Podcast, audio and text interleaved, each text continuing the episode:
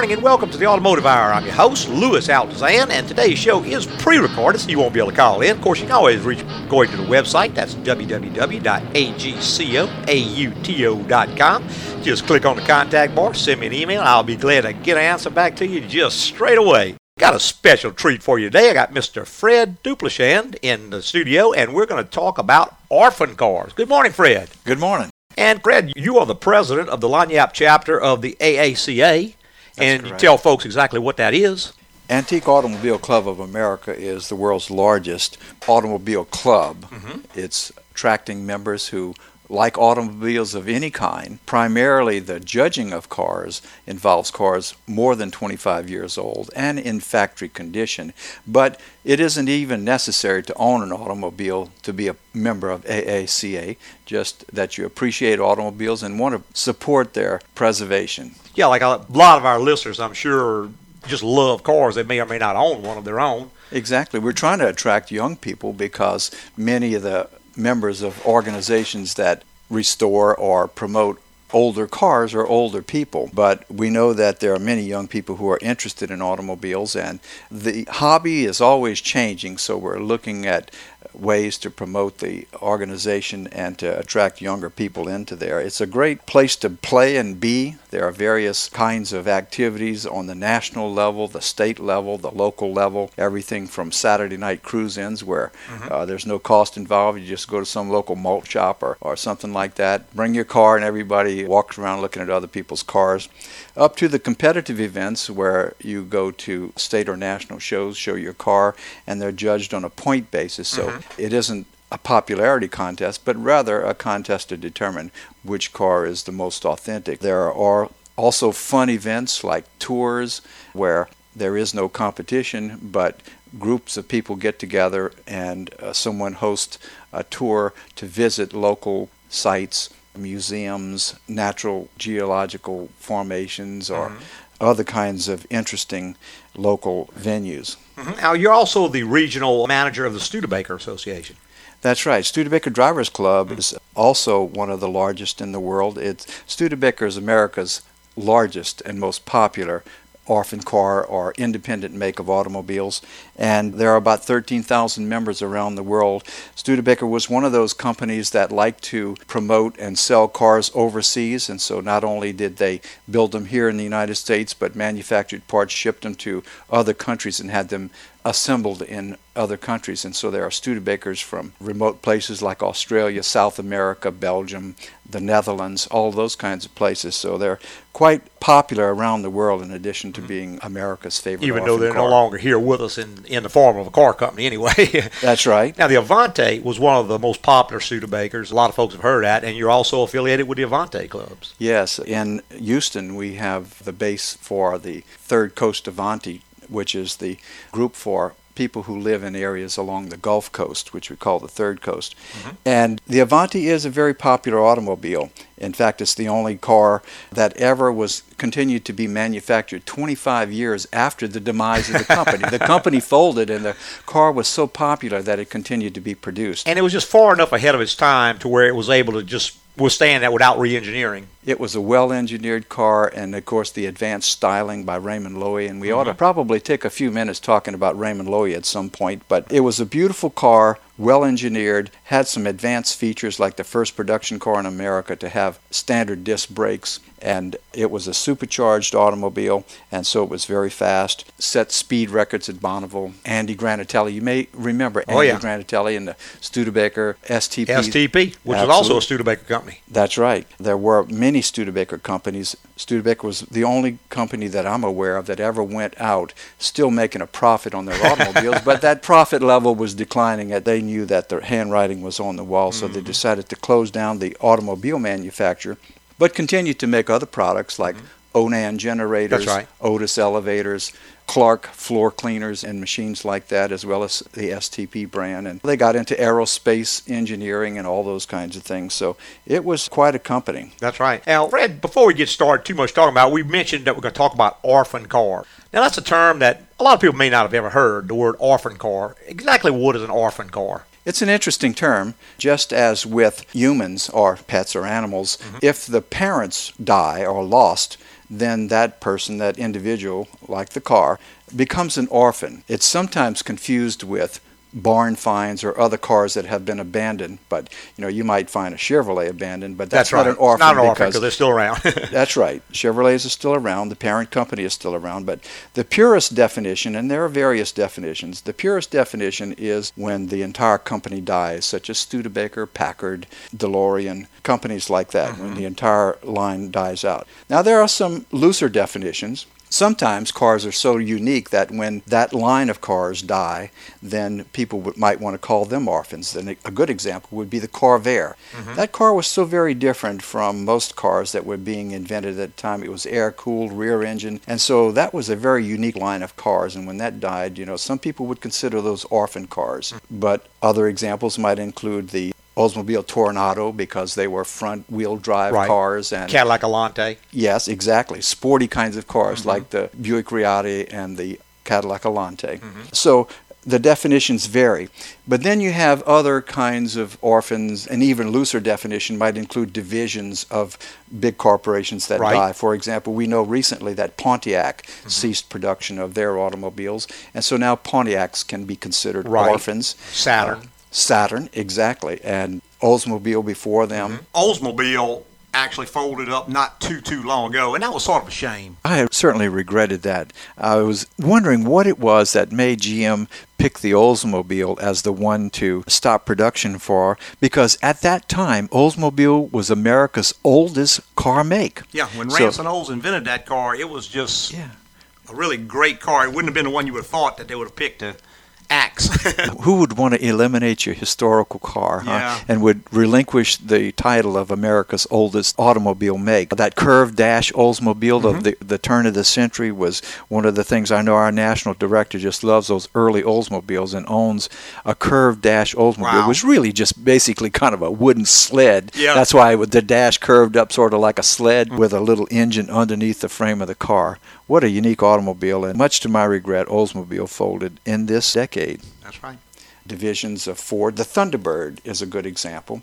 So it depends on where you want to set that definition, and most orphan club lovers don't squabble a whole lot about the definition of what an orphan is, but mm-hmm. are just attracted to cars that are dying out. No longer there, or unique in some kind of way, and that's what I was always attracted to. Well, Fred, what are some of the cars that we would consider orphan cars? I have a list, Louis, of cars that are no longer manufactured, and this list is well over a hundred automobiles. But some of the things that your listeners might remember, I know I was always attracted, uh, reading books like The Great Gatsby, to the great cars of the 20s and 30s. Those powerful, beautiful, well-engineered cars like the Pierce Arrow and Oh, the yeah. Auburn Cord. Duesenberg cars, but here are some others that they might recognize. The Corvair, course, is a more recent orphan from the mm-hmm. 60s. The Crosley, little tiny cars that well remembered, great mileage, economical, just dirt cheap to operate. They made cars and trucks. And of course, the DeLorean from the 80s. Yeah, everyone who saw Back to the Future is going to remember the DeLorean. Absolutely. It's stamped forever in our minds. That movie did more to stamp that car into the burn it into the memories of people growing up in that era and I still see it today. Mm-hmm. How about DeSoto's? Yep. Remember DeSoto's growing up? I do. A long time ago the Duryea and we probably ought to spend a couple of minutes talking about that one later. Mm-hmm. Some of you listeners remember the Edsel, Oh, yeah. older cars, and Essex Hudson. Great cars mm-hmm. in the 50s. In fact, the movie Cars, the hero in that car was old Doc, who was a Hudson. And that was a very fast car that had a six cylinder with uh, dual carburetors, dual exhaust, and would beat many of the V8 cars of that era because they were so low and so well balanced. The Kaisers, an older car from the early era of America, is the Locomobile. Mm-hmm. Big, beautiful cars that I really admire. I'm always impressed with the size when I see a Locomobile. The Nash cars, many of us grew up with that. Recently, the Oldsmobile, Plymouths, and of course, one of my favorites, the Studebakers, Tucker. That is a great movie. If anyone has not seen the movie, Tucker, the man and his car, should see that. A great movie, not inspirational, and it showed American determination in the face of great adversity. Uh, I really admire the Tucker story. The Willys, was also another one. There are some trucks that we never think of as having been made. Pickup trucks, for example, by Crosley, the little one that I mentioned, Mm-hmm. and Hudson. I got the chance to see a Hudson truck Really? I Up don't in think I've ever seen a Hudson truck. up in Shreveport about two years ago. Studebaker, of course, made trucks, and Willys was pretty famous for trucks.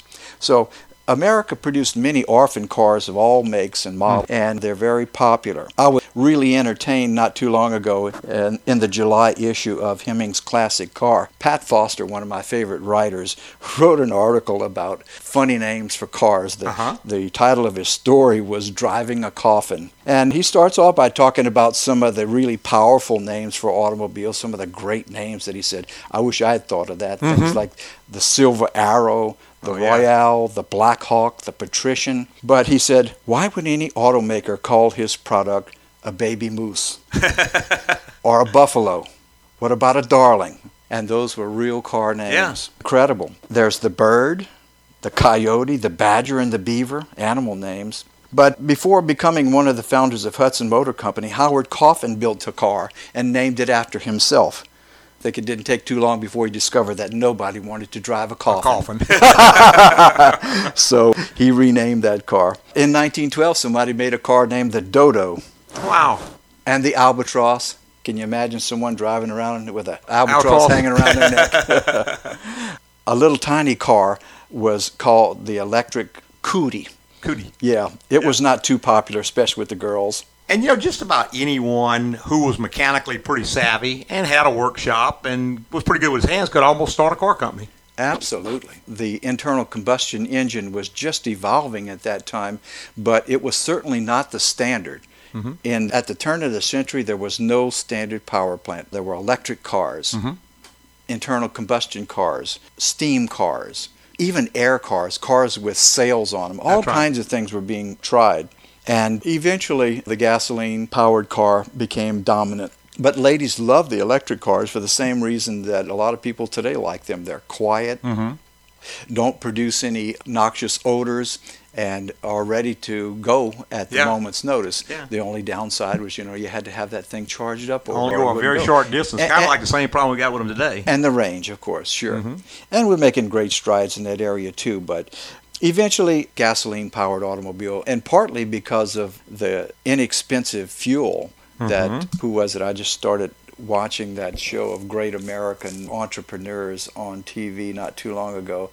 Rockefeller? Yeah, mm-hmm. Rockefeller helped make fuel very inexpensive, starting out with kerosene, but then a byproduct of producing kerosene was this gasoline that they would often dump on the ground or pour it out in some pit and burn it off. Yeah. That Can you imagine? they discovered that hey, this was a very valuable product, Yeah. and so I remember once- reading after they had hit oil, I think it was at Spindletop, and oil dropped from, I don't remember, it was 2 or $3 a barrel to like 13 cents a barrel Yeah. because it's had so much of it. If you can imagine that. Hey, we got to take a quick little break, but we'll be right back with more on the Automotive Hour. Travel my way, take the highway, that's the best. I get your kicks. Just a guy here for Agco Automotive with a little advice for those who overshare on Facebook. I know I friended you, but please, I don't need to know what you had for breakfast or where you just scratched. I don't need to know your Uncle Dominic's political beliefs or that your mom painted her kitchen the color called frosted fern. And for the last time, we don't care that your cat, Doogie Meowser, really looks like Neil Patrick Harris. Some more advice? In this tight economy, why waste money on a new vehicle? Stick with your older model and take good care of it to make sure it lasts. Come to AGCO for quality maintenance and repair, and we'll save you from throwing money away on a big note so you can pay other bills or save for something else. In Facebook terms, that's something you'll definitely like. Want more info? Visit agcoauto.com. That's A G C O A U T O.com. Agco, it's the place to go.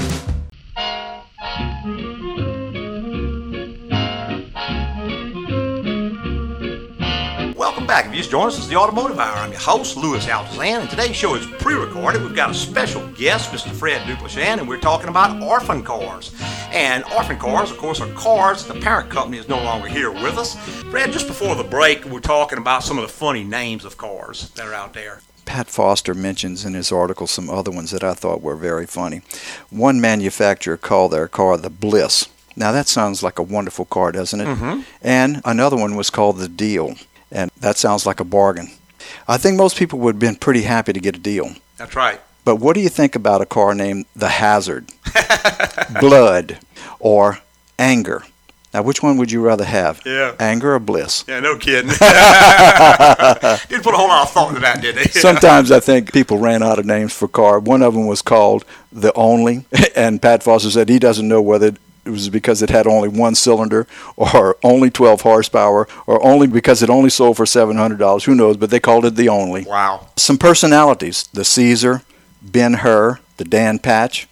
And some silly ones. The company that made Checker Motors first manufactured a car called Seven Little Buffaloes. Wow. Some of the cars seem to foretell of danger. Uh, Burns Steam Trap sounded pretty ominous, and the Cataract Wow. and the Cannonball.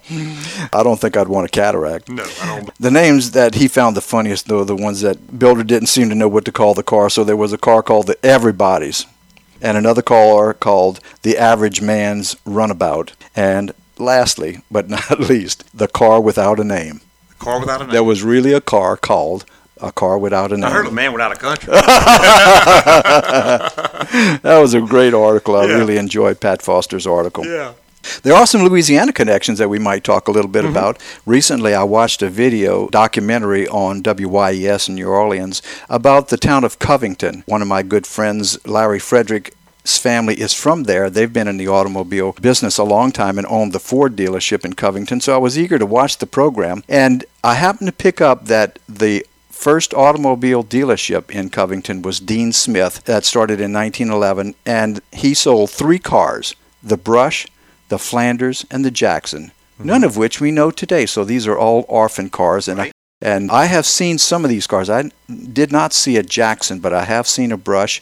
And the Flanders was part of another company, the EMF company, which I think stood for Everitt, Metzger, and Flanders. That was in the early days associated with Studebaker when Studebaker first started producing automobiles. Mm-hmm. The other Louisiana connection was the Bour-Davis.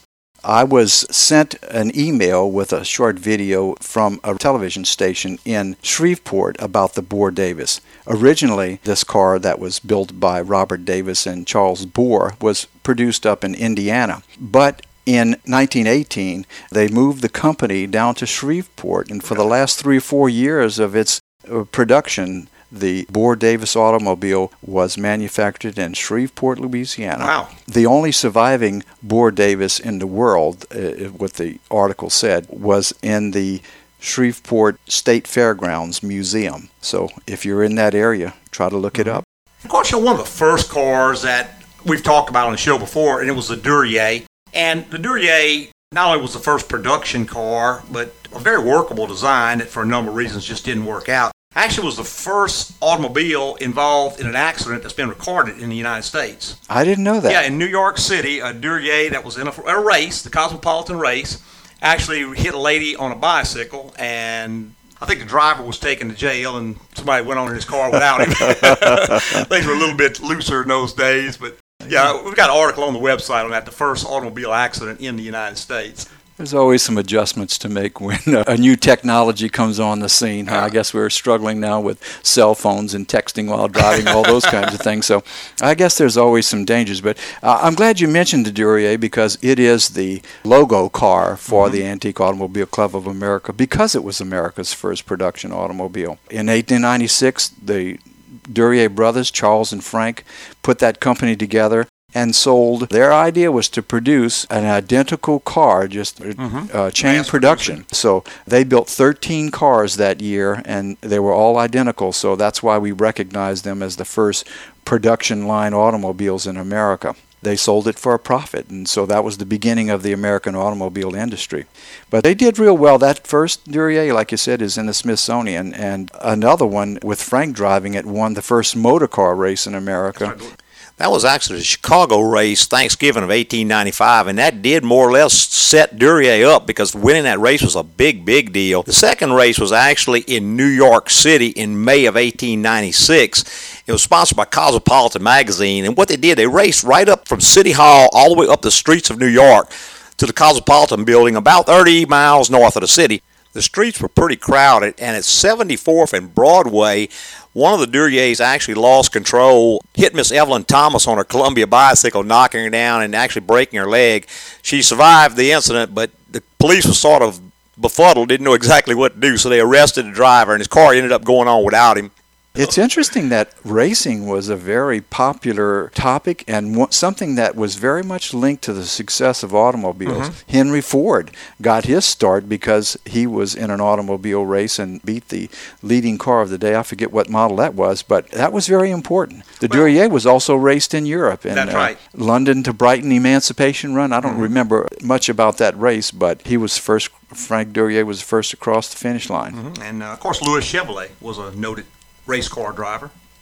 Oh, absolutely. That was the reason for the name. They wanted a name that was appealing and well known to the public, and Louis Chevrolet was the man of the day at the racetrack, and so everybody knew of his racing exploits. Of course, a very, very popular car, and that's Studebaker and we talked just a hair about it at the onset. But a lot of folks don't realize exactly how long the Studebaker Company was in business. It was a long time. In fact, Studebaker Company started by the five Studebaker brothers, the three main ones being Clement and Henry and John, mm-hmm. started a wagon company. Their fathers and forefathers were knife makers, blacksmiths, and wagon makers, and so it was a natural for them. One of the brothers decided to go off to California when he heard about the California gold yeah, rush and wanted to go make his. 49 area. Exactly. That's where 49ers come from. For yeah. folks who don't know. That's true. And in California, he discovered that hitting gold was a pretty hit and miss operation, and that was kind of one of those five percent deals. You know, only 5 mm-hmm. percent of the guys, the other ninety five percent went bust.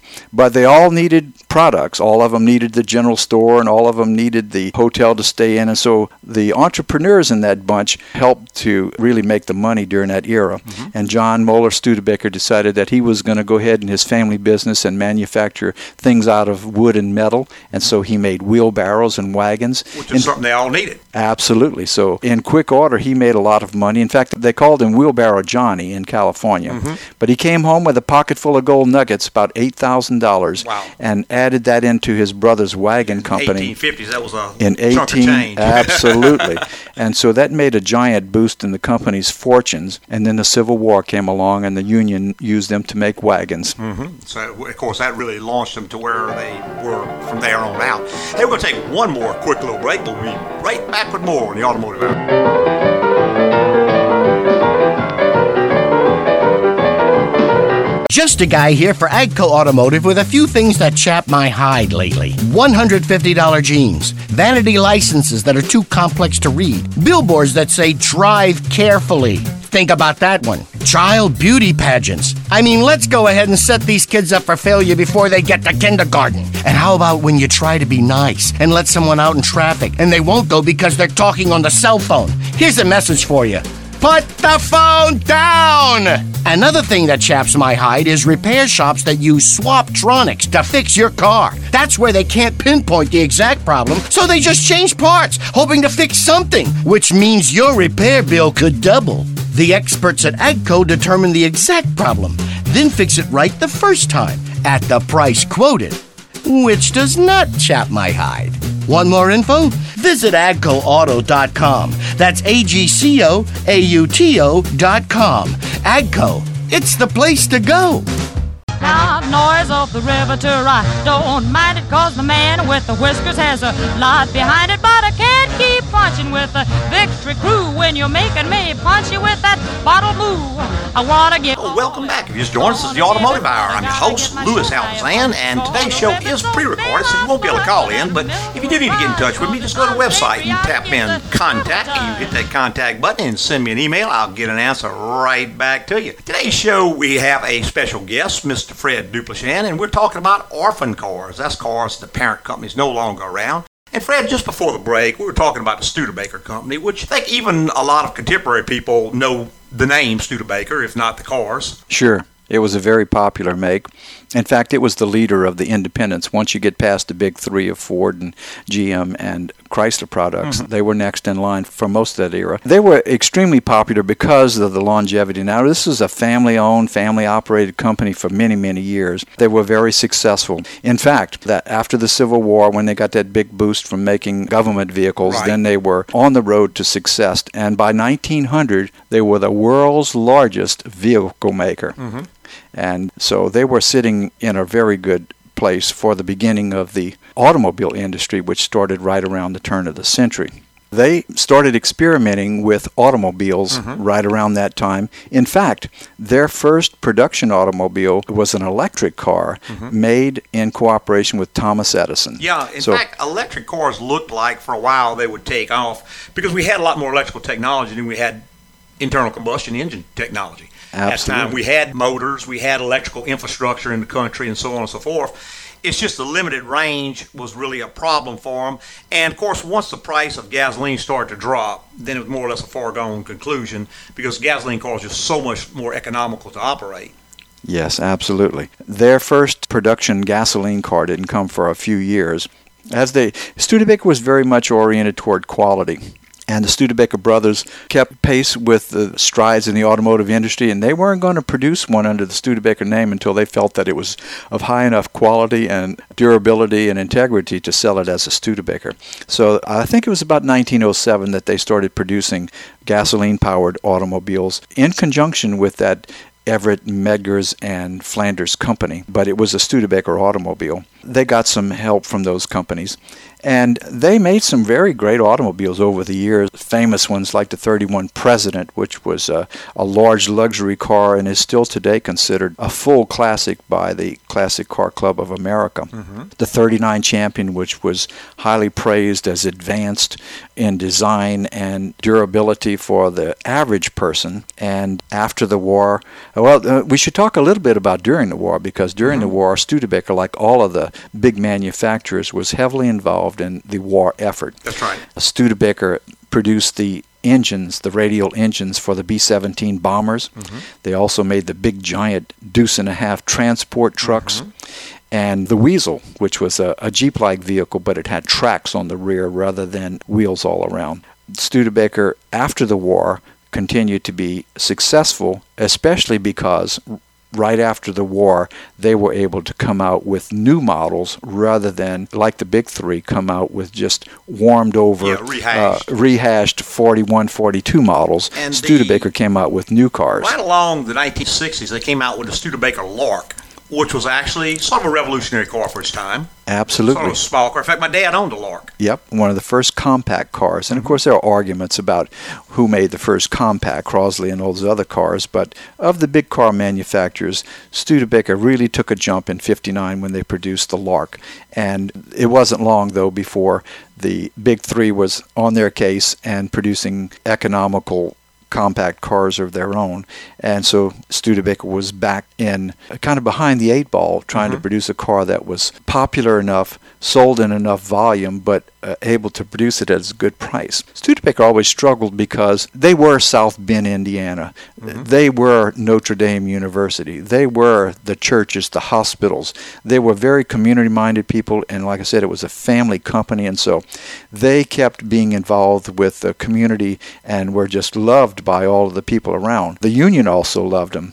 Uh, they had this warm, fuzzy relationship with the union that eventually had them paying the highest wages in the industry. And so, being an independent manufacturer, not having the volume that the big mm-hmm. three had, in the mid 50s, when the price war started between Ford and Chevrolet, they really lost ground. And it wasn't until 59 when they produced that Lark mm-hmm. that they were able to catch up some ground. But again, the big three were right far behind him. And so in the early 60s, Studebaker was hurting again. At this point, a new young man came onto the scene for Studebaker by the name of Sherwood Egbert.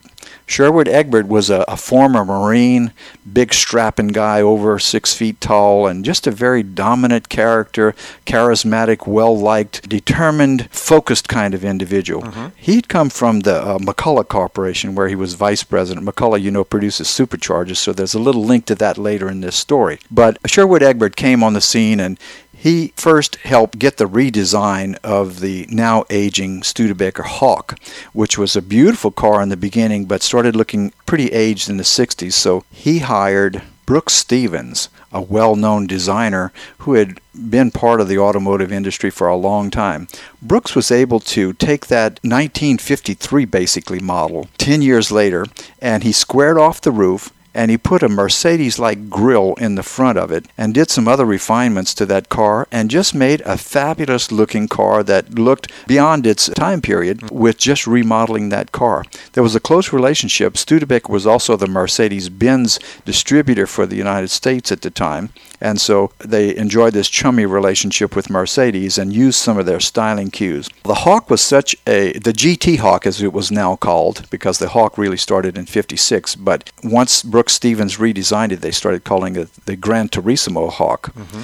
And that was so popular that Egbert said, you know, we should go one step further with this. And so he himself penciled out a new sporty four seater car. They liked the Hawk because families could use this car. If you had a small family, you know, the mom and dad sits in the front and the two kids in the back seat, which was somewhat smaller, but still it was a family car. Whereas the other popular sporty cars, like the Thunderbird and the Corvette, were two seaters. And so he said, I want this to be a four seater car. And so he sketched out something that he thought would be popular to sell it.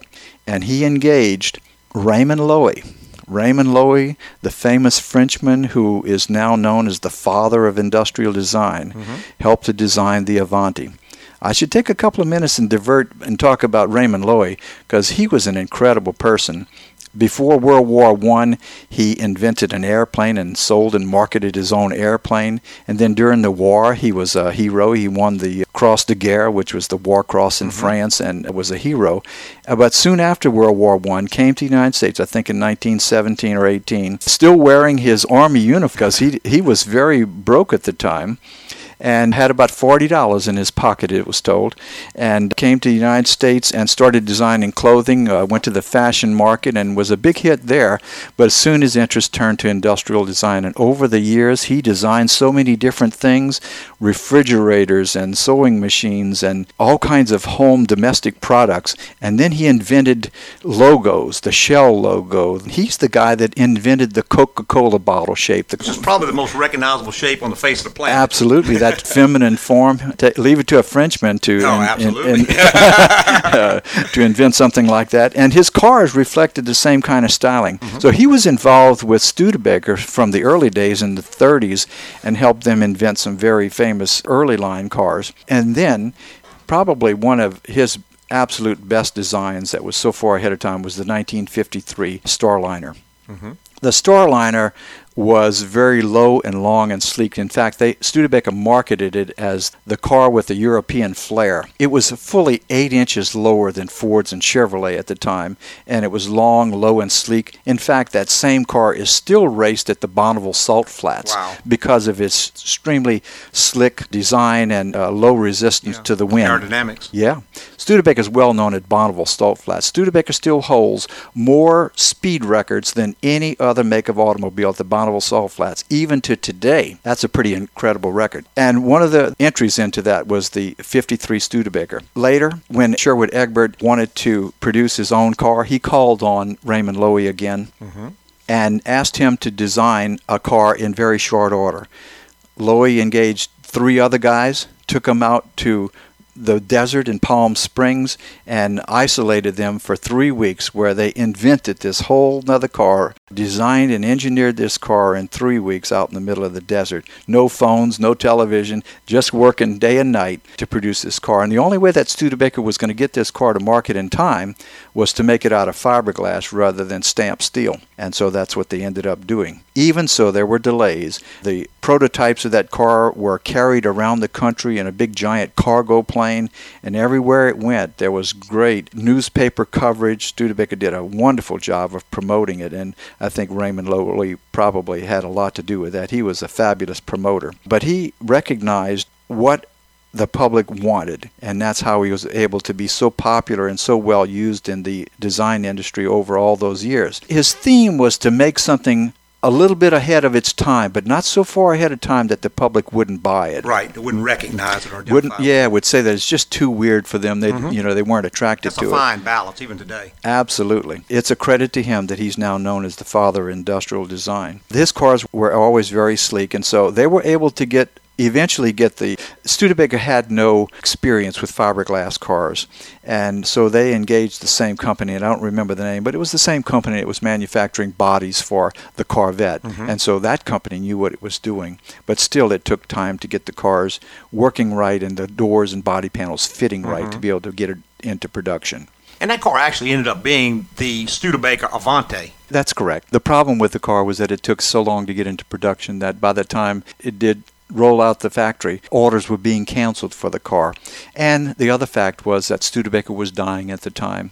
They produced that car only 62 and 63, but it was so popular that when Studebaker decided to close the company, some wealthy Studebaker dealers bought the rights to continue making it. And since it was fiberglass, you didn't have those huge stamped steel costs like other cars. So they continued to make the car, and that car was made originally 18 more years, and then it was sold to another Avanti Motor Corporation, and they made it for many more years. In They fact, actually it's moved production up to Canada at one point, didn't they? not for the Avantis. Uh, Studebaker made cars in Canada in 64 and 65, but Okay. only family cars. They ah. didn't produce trucks, they didn't produce GT Hawks, and they didn't mm-hmm. produce Avantis. Only fam- four-door, two and four-door family style cars. But they continued to make in the Avanti. In fact, it's the only car ever to have been made 25 years after the demise of the parent companies. Avantis were still being made, and it continued on in, into the 2000s. It was restyled in 2000 by Tom Kellogg, one of the original designers, and then was made until 2006. Yeah, that's pretty strong, and I think they finally just ran out of money to retool or do anything else. Just you're going to carry a design so far.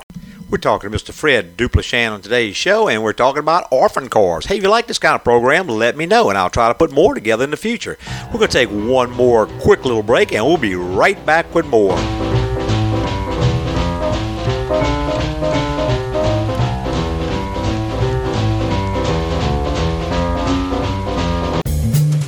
Just a guy here for Agco Automotive with a few things I'm tired of. I'm tired of reality TV. There's nothing real about it. I'm tired of all those housewives, the Kardashians, the brides, the bachelors, celebrities in rehab. Here's an idea. Let's ship all the Flavor Flavs, Snookies, and Honey Boo Boos off to a deserted island and watch America's average IQ jump up a few points. I'm also really tired of automotive repair shops that promote an $89.95 brake job and then hit the folks for 500 bucks and give them a lousy job. Listen to me and take your vehicle to Agco, where you get quality work performed right the first time for a reasonable price. And that, my friends, is a reality. Want more info? Visit agcoauto.com. That's A G C O A U T O.com. Agco, it's the place to go.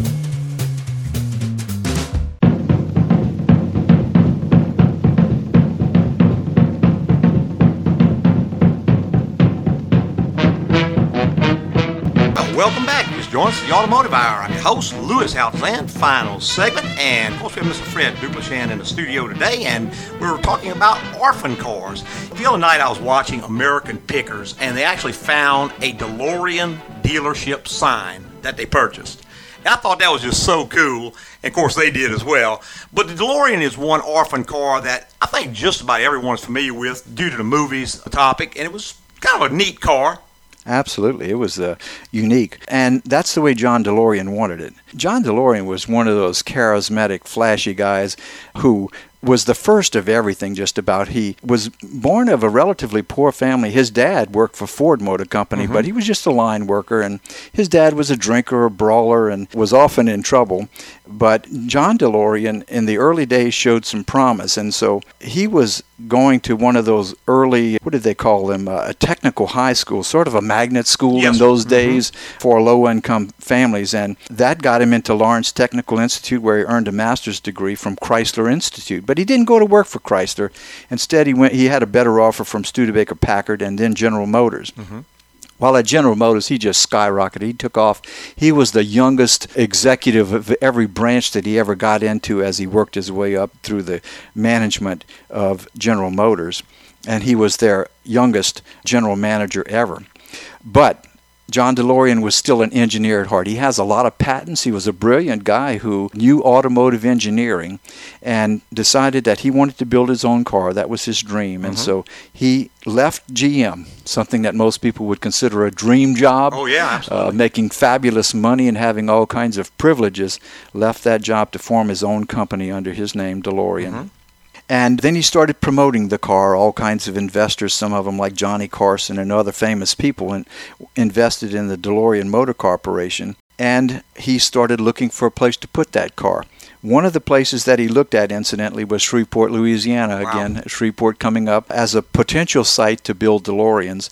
But he also looked overseas, places like Brazil and Puerto Rico tried to appeal to him because his company was cash strapped. It takes lots of money to mm-hmm. market and promote an automobile, and he was always looking for money. But eventually, the British government, who was just desperate to try something to revitalize war torn Northern Ireland over the years, finally seduced John DeLorean into building DeLoreans in Northern Ireland near mm-hmm. Belfast. And so, in no time, they had a new plant built. The workers there, who had been shipbuilders for many generations, were now eager to be working again. In fact, it was often said that John DeLorean's efforts in Northern Ireland to promote peace between the Protestants and the Catholics was a wonderful venture that really did a lot to help them because he said, I'm going to have Protestants and Catholics working side by side in this company. And he fulfilled on that promise and it brought work to the area. Now, the DeLorean was a car built from scratch. DeLorean was an engineer. He knew what he was doing, and he knew the automobile business. So there's no kit car parts mm-hmm. to this. It's not a car that was assembled with parts off the shelf from other manufacturers. Almost everything was designed specifically for the DeLorean. I think one of the most recognizable features of the DeLorean was the stainless steel outer body shell. Absolutely. one of the most recognizable features. Yes, it was very unique in that respect. There were very few cars. In fact, Ford was one of the companies that experimented with stainless steel because of its durability, mm-hmm. but it was very hard to fashion it into the kinds of curves that most Fords needed. I think they started off maybe with a 36 Ford with those big fat fenders on it, mm-hmm. and also made a Lincoln Continental and I think a Thunderbird also out of stainless steel as an experiment, but it wore out the dies. It was such a hard metal that it often mm-hmm. wore out the dies quickly. But DeLorean brought it to good use. Now it's interesting, most people think of the DeLorean as a stainless steel car, but it's mm-hmm. actually a fiberglass car. Mm-hmm. It starts off with a fiberglass monocoque shell, mm-hmm. and so underneath everything is this fiberglass shell. Right. Then they screw these stainless steel panels on top.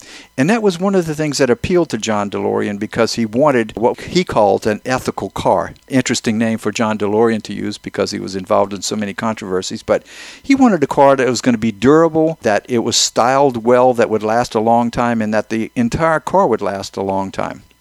I have an 81 DeLorean, and that car rides like a new car. I can get in it, go anywhere. We've traveled all over the country in it, mm-hmm. and it rides and sounds like a relatively new car.